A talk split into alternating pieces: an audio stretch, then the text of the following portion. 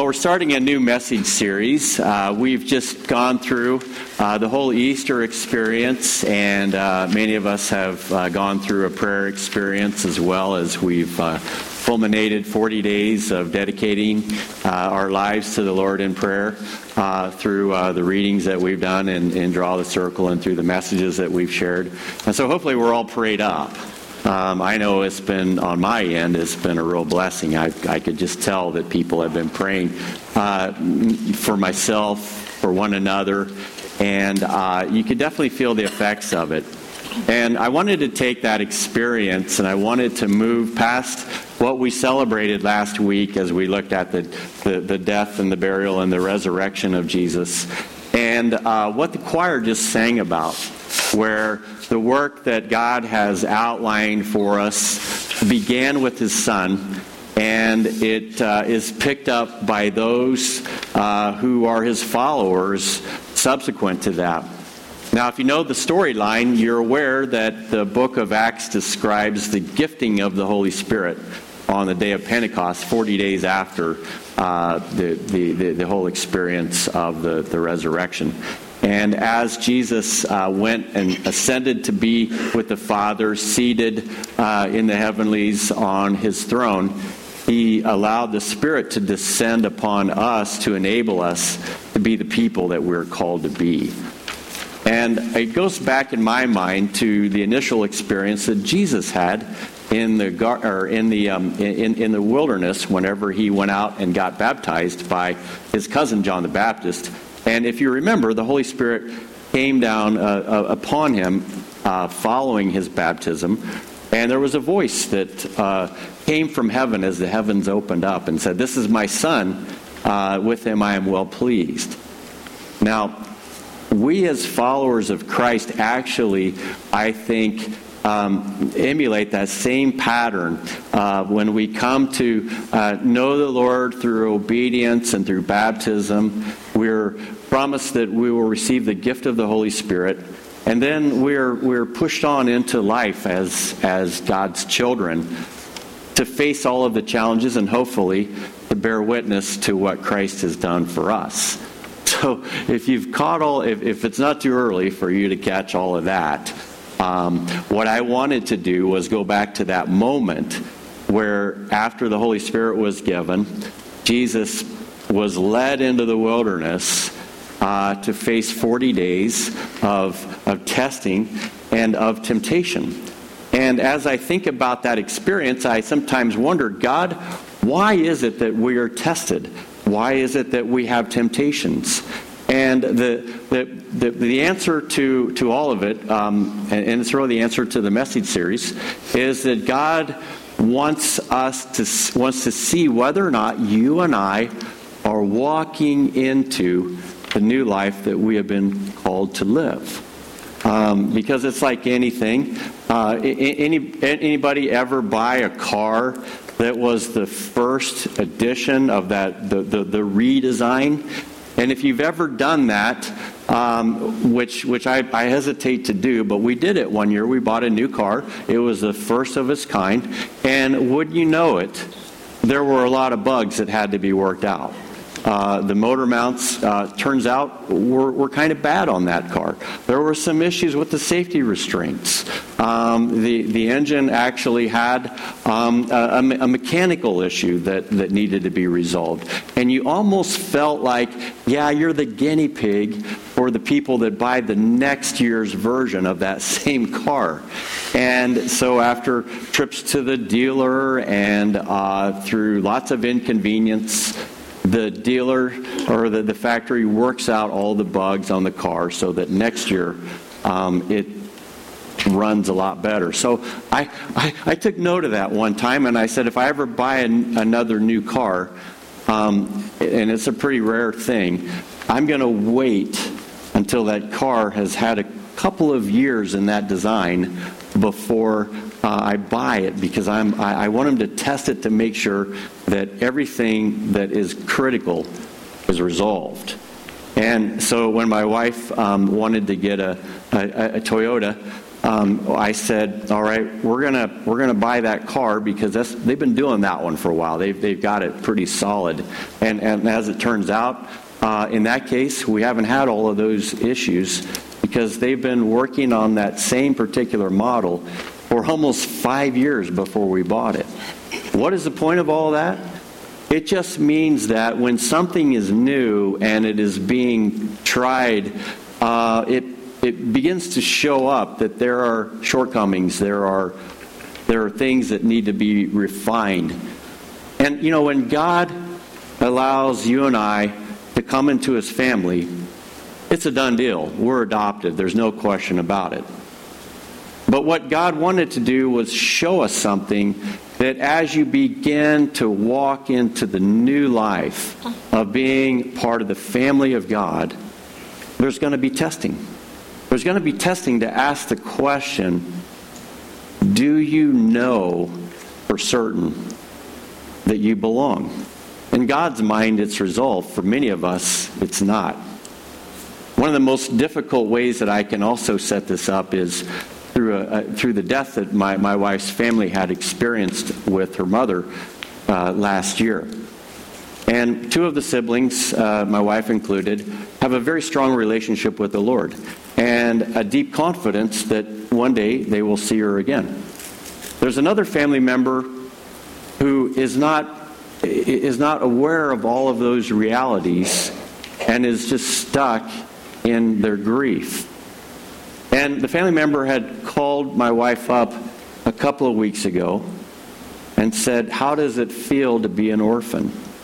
Because um, this family member was so close uh, to Mandy's mother that her departure just left a big empty void.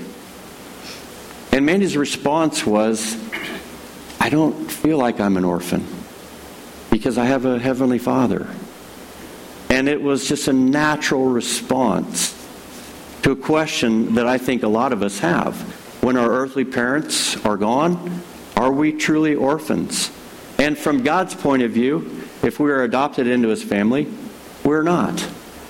But if we're not part of God's family, we have this sense that it's just me versus the world now.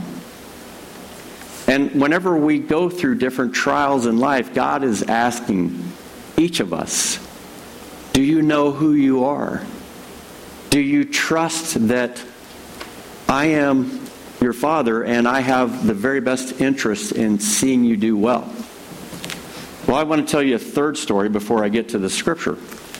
And that is, I've got some cuts and bruises on my hands. My, my son Christian is doing a, project down at Ohio State in, in Knowlton uh, School of Architecture, and he's, he's wanting to do this over the top structure so he can do this presentation based on all this research that he's done.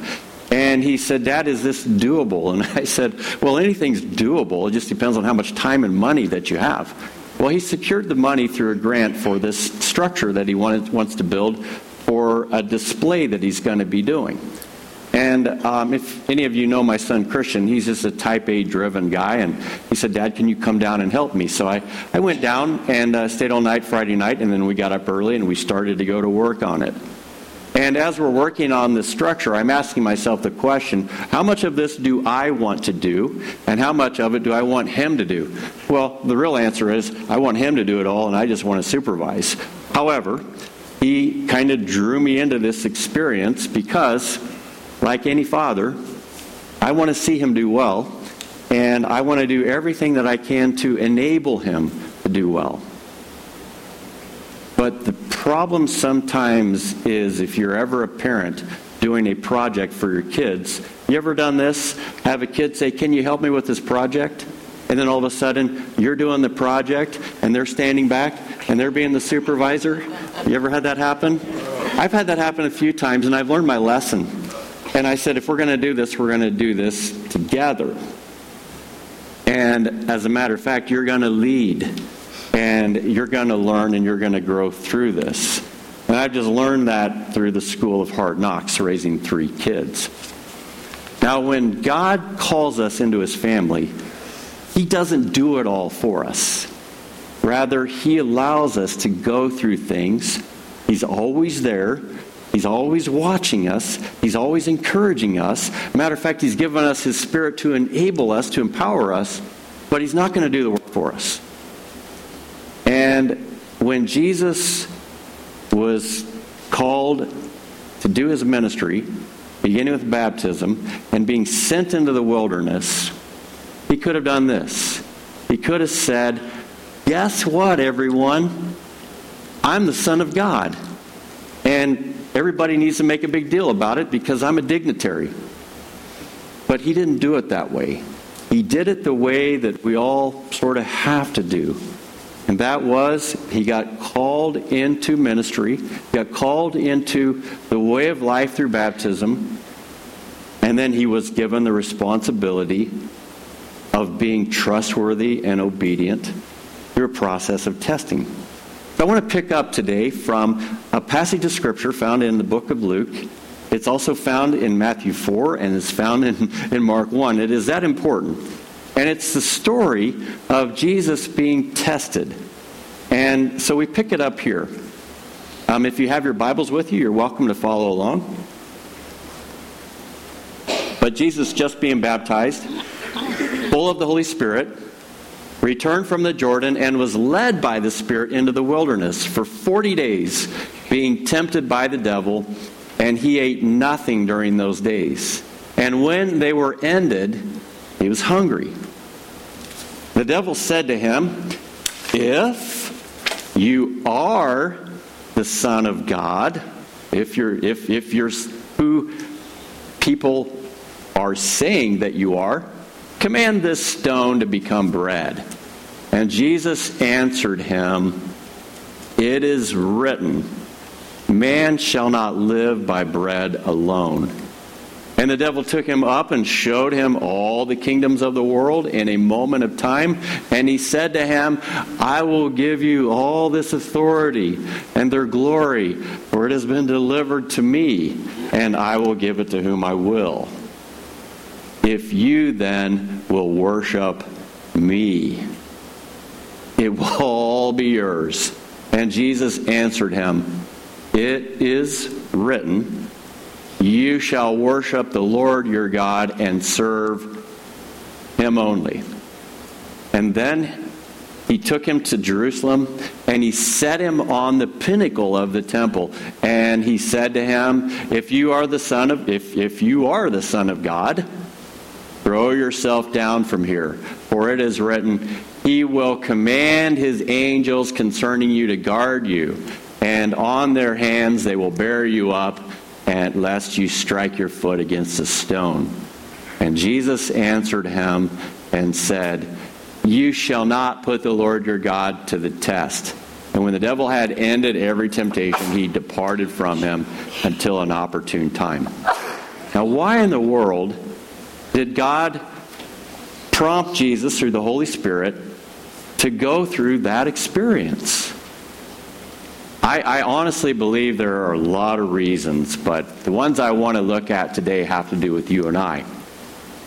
One of the things that Jesus needed to show us was that he was sent from God who is so in love with us, his creation, that he's made in his own image, but are terribly misguided and lost, he's so in love with us that he sent his son into the world to show, embedded in the very circumstance that we are in, the way out. And there's nothing like the credibility of somebody who comes alongside you and helps you with what you're facing. And Jesus was in the process of establishing that credibility. You ever been in a place where things are so difficult that you you you, kind of kind of look to God and you say, God, I know you love me, I know you forgive me, or I know that you have the ability to help me through this, but you don't understand. You don't understand what I'm going through here in my relationship with my spouse, in a job situation where it's oppressive, or I'm dealing with physical uh, issues that are debilitating. God, you don't understand.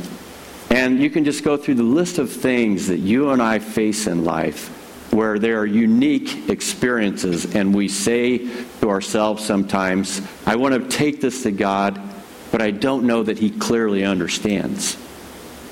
But the thing is, if you pay careful attention to the life of Jesus, you will find that he immersed himself in a series of life circumstances very very similar although in a different place and time the circumstances that you and I go through that when he did that he was showing us that he understands. He understands that he understands what it's like to have family members that that maybe you're estranged with he understands what it's like to lose a friend he understands what it's like to experience betrayal from people that are close to you. He understands it all. And this is the beginning place where he shows us that he truly understands what you and I go through in life. And when, like so many of us, he was tested or tempted to say, I am a child of God, but I want to, I'm going to behave like the world. He was showing us that with the power of the Holy Spirit, you don't have to do that. But I think a lot of us feel like if you're like me, you came up out of the baptistry and you're like, yeah, this is exciting. I'm so stoked about being part of God's family. And then you find a week or two later, you're back to old habits and old patterns of behavior and you're thinking, man, I feel so ashamed. Or, man, I just, I feel like nothing has changed. And what Jesus is showing you and I is that we grow into change. We grow in our understanding of who God is who we are in Christ, and we just get better. My, my, my son was working on this piece of wood that uh, he had to do some work on down in the wood shop while I was working in this area last night. And while he was away, um, I, I, I work around hand tools just enough to be dangerous sometimes and and I jammed a screw into my into my hand. And I'm like, that didn't feel good. And I'm like, I pulled it out, and I'm like, I got to keep working. So then it starts bleeding, and I'm like, I hope nobody sees this. Uh, and and it finally stopped, and I'm like. Well, you know, I, I've, I've done this for so long, you'd think I would know better than to jam a screw into my hand. But, you know, I got careless and I got in a hurry, and it happened. Well, he comes back and he's got his hand all wrapped up in a towel, and I'm like, and it's kind of reddish. And I'm like, What did you do? And he's like, Oh, it's not that bad. And he just kept on working. I said, No, what did you do? I said, uh, He said, Well, you know, I, I just kind of got myself working on some stuff. I said, Had you ever done that stuff that you're working on before? No, and that's probably why I cut my hand. I didn't have the experience. I said, Is it worse than what I have here? And he's like, Yeah, maybe a little bit. I said, Do we need to get stitches? nah, maybe some super glue or something. And then I'm like, all right. So my point being, you know, he's he's been learning to work with wood tools and all that stuff. And like anything, you make your mistakes. But if you've ever done that kind of stuff, you could probably raise your hand and say, Yeah, Pastor, I've got the scars. I've done the working. I got better uh, over time, but I definitely made a lot of mistakes. And what Jesus wanted to show us was he would be tested like any other person. But because he was so dedicated towards the obedience that he was called to have to the Father, he, of all people, had learned the fine art of doing it right the first time. And in this testing, he gives a little bit of a clue as to how he was able to do that. Did you notice that every time the devil said, if you are the Son of God, questioning whether or not he was even part of God's family, God's child like us, if that's really true, because he likes to cause us to question whether or not we're really Christians. If that's true, then take this stone and remake it into bread. And it was just his way of saying, why don't you use the abilities that the Father's given you for your own purposes, for your own agenda? That's, that's really how you need to do it. And Jesus is like, got to tell you something. I see what you're up to. And from my point of view, no question, my stomach's growling right now. But my purpose here is to prove to myself and to prove to other people around me that it's not so much about me anymore as being obedient to the Father. And when I am, He blesses me so richly. But I've got to tell you this when I go to the Scripture, it says, It is written, Man shall not live by bread alone, but by every word that comes out of the mouth of God. And I want you to get that as we're thinking about this test that Jesus is facing and any test that you may be facing. Because I know that everyone in here is either going through a test, has gone through a test, or, I hate to break the bad news to you, we'll be facing a test. It is just the nature of life. But you know what tests do? They help us to be strong. And Jesus was strong out of the gate because, well, he learned to trust the Word of God. He learned to read it, and he learned to allow it to work through his life. It defined the boundaries for his life. And it, have you ever heard that word boundaries before? I don't know if you ever have or not. But it's just a way of saying there are places where I'm responsible, and there are places where I'm not responsible. There are places that I can go, and there are places that I, I, I, can go, but I shouldn't go. And over time, you just learn to live within your boundaries. I mean, if you're an adult male and you see an attractive female that's not your wife, but the world says you can, you can sleep with her, then by all means, you should. But something about boundaries says, no, there's a covenant here, and it needs to be honored.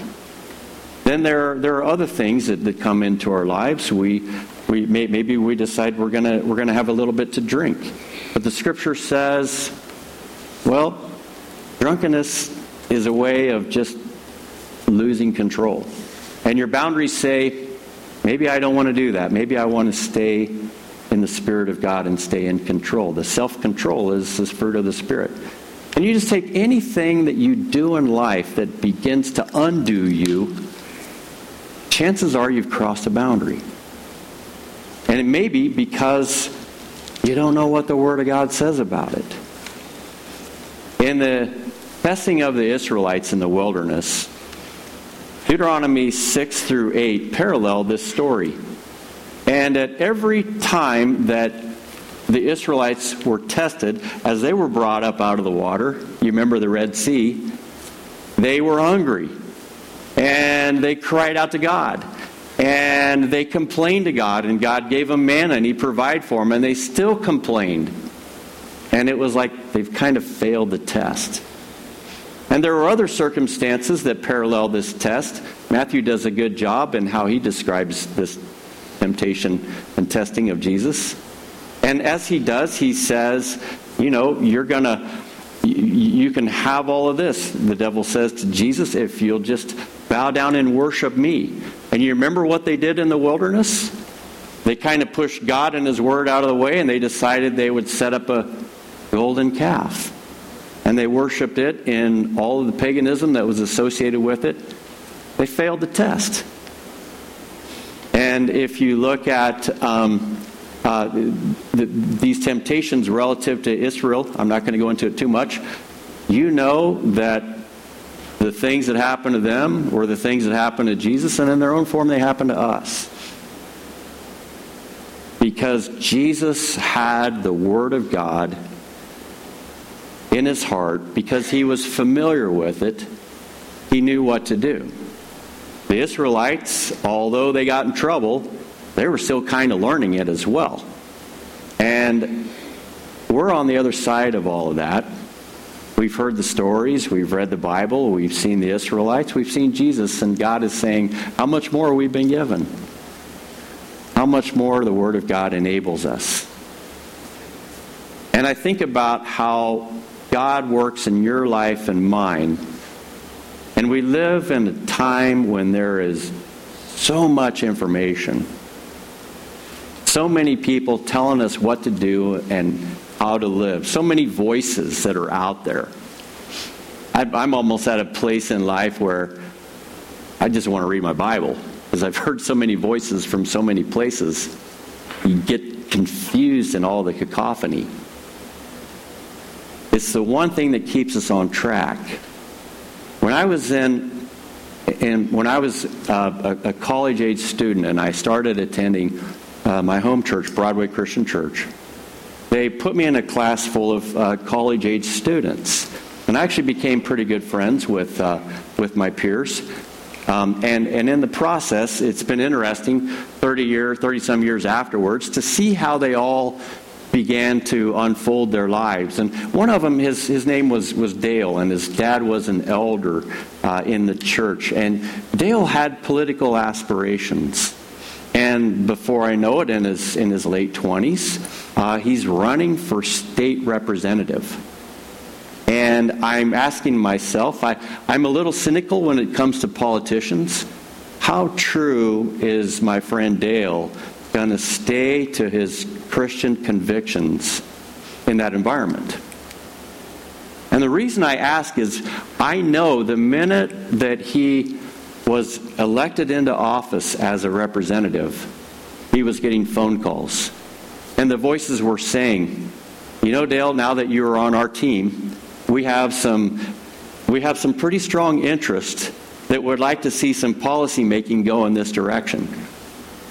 You know, Dale, now that you are on our team, we have some enemies that we have over here that have been working against the cause that we're trying to promote.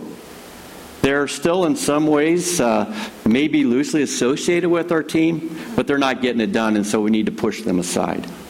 You know what, Dale? Whenever you have all this power and everything like that, you would be surprised at the number of people that will just give you all kinds of gifts to do things that they hope, whenever the time comes, will be a gift in return.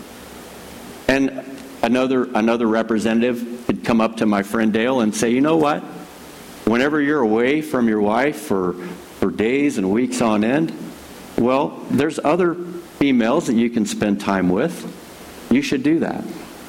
And you can imagine all of these voices in Dale's mind when he's an elected official, when in reality, what he wanted to do was based on a lot of the things that we talked about in the college age class, where these are problems that we saw happening in the, in, the, in, the, in the state and in the world around us. These are issues that we would like to see something done that it could be a better day for a lot of people all of these ideals. And when Dale was elected, I'm sure he thought, because he won by a pretty good margin, all of these people want me to serve them. And pretty soon, all of those ideas that were generated in that setting began to get cluttered with the ideas of people who had other things in mind. Now, the thing I can say about Dale, as far as I know, he went on to be a, a representative for, for a number of terms and then went on to be a state senator. But he's always been a part of his church. He's always been active in his church. And as far as I know, he's kept his life from scandal. Now, how you do that in Illinois, I have no idea. Because uh, the, the true test is is he making license plates after 30 years? Or is he serving in a way that's respectable? And I have to sense that there came a time when he had to make a choice. Either stay true to his identity as a son of God and live accordingly, or to try to live in two different worlds and two different minds. But if you've ever tried to live in two different minds, it doesn't work. The Bible uses a phrase called double minded. You ever heard of that phrase before? It means that in one, one situation you're one person, and in another situation you're another person. What, what would a psychologist call that? Schizoid, right? Two different people. And if you're dedicating half your brain to one and half your brain to the other, you can't do either one very well. And so, what God calls us to do is to begin to establish boundaries of what we will do and what we won't do. And when you begin to do that, you make your choices, and then your choices start to make you.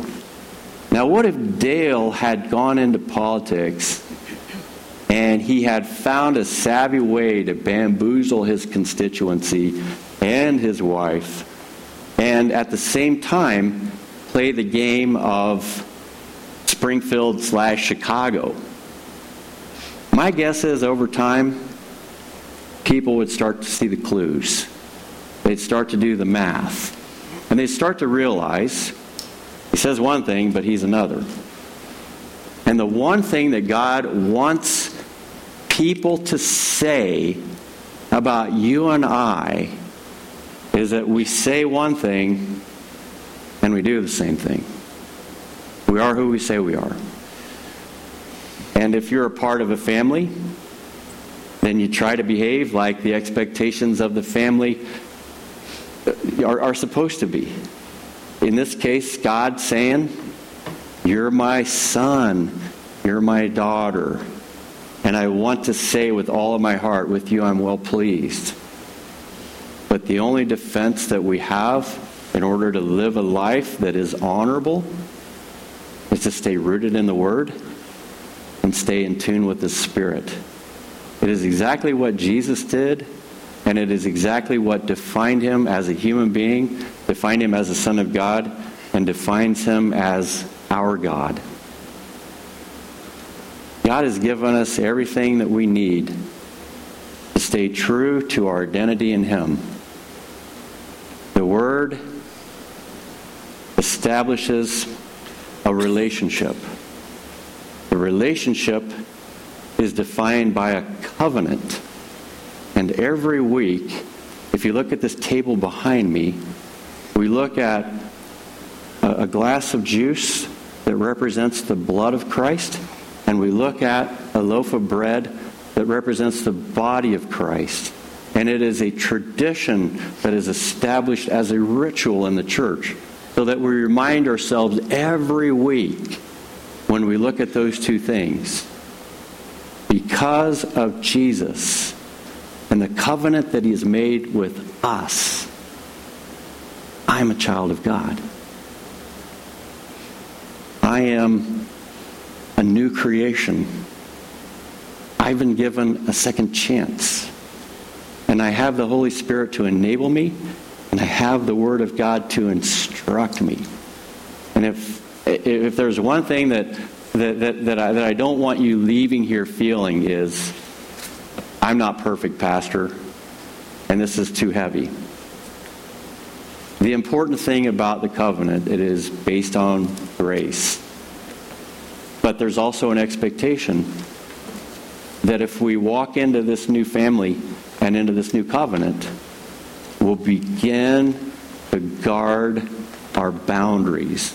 We'll begin to protect that identity We'll begin to just walk in a way that creates new habits where we are embracing the things of God and sort of shedding the things that used to matter that don't anymore. Josh and I had an interesting talk this morning. We were talking about the stuff that we have, and I said, the older I get, the less stuff I want because I just don't have time to manage it anymore. And you find over time that you just look at the things that are important and you realize that's about all I have time and energy and attention to manage. And God ultimately says, I'm just pruning stuff away from your life. It doesn't fit anymore. And if you're walking with Him and you begin to walk into the boundaries that He's created, your life begins to reflect those characteristics in such a way that all the choices that you're making in Him begin to make you. I know there, there are sins that we struggle with, and there are things that we have in our lives that we, we, we, we look forward to the day when it is no longer something that we have to contend with. I would just say that Just keep walking in Him. Keep walking towards obedience. Keep the scripture in your heart. Keep your prayer life alive. And know that when you make a mistake, you're forgiven. And just keep moving in that direction. And one day you'll be like, man, I've left a lot of baggage on the road along the way because I've just pulled it from my life. It no longer fits the boundaries of my life. And I'm glad that God worked in my life at that critical time where I began to fall away from those things that distracted me and had no value. And I began to walk into those things filled me with life, life eternal, with purpose, with joy, with peace, with God's love, and with blessing and a blessed life. I'm so grateful. And when Jesus went through his whole experience here on earth, he did it to show us there is a way, and it's through him.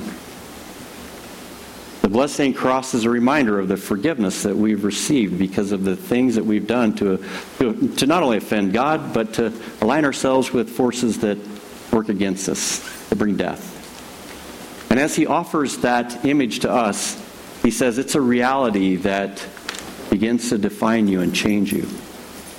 And when he moves us to that empty tomb, he says, There's a new life, and I'm the first one. And if you follow me, you'll be one with me. And it starts now. The change, the transformation, the resurrection begins in this life, and it ultimately reaches its complete and total fulfillment in the life that is yet to come. So, as Jesus went on that journey in the wilderness, he's calling us to come alongside him. Telling us he'll never leave us, he'll never forsake us, and he will always provide a way. And I wonder, do you trust him for the journey?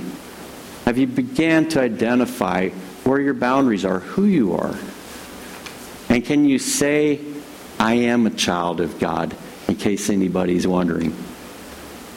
I want to invite you to that family because it's a wonderful family to be a part of. Not perfect this side of eternity,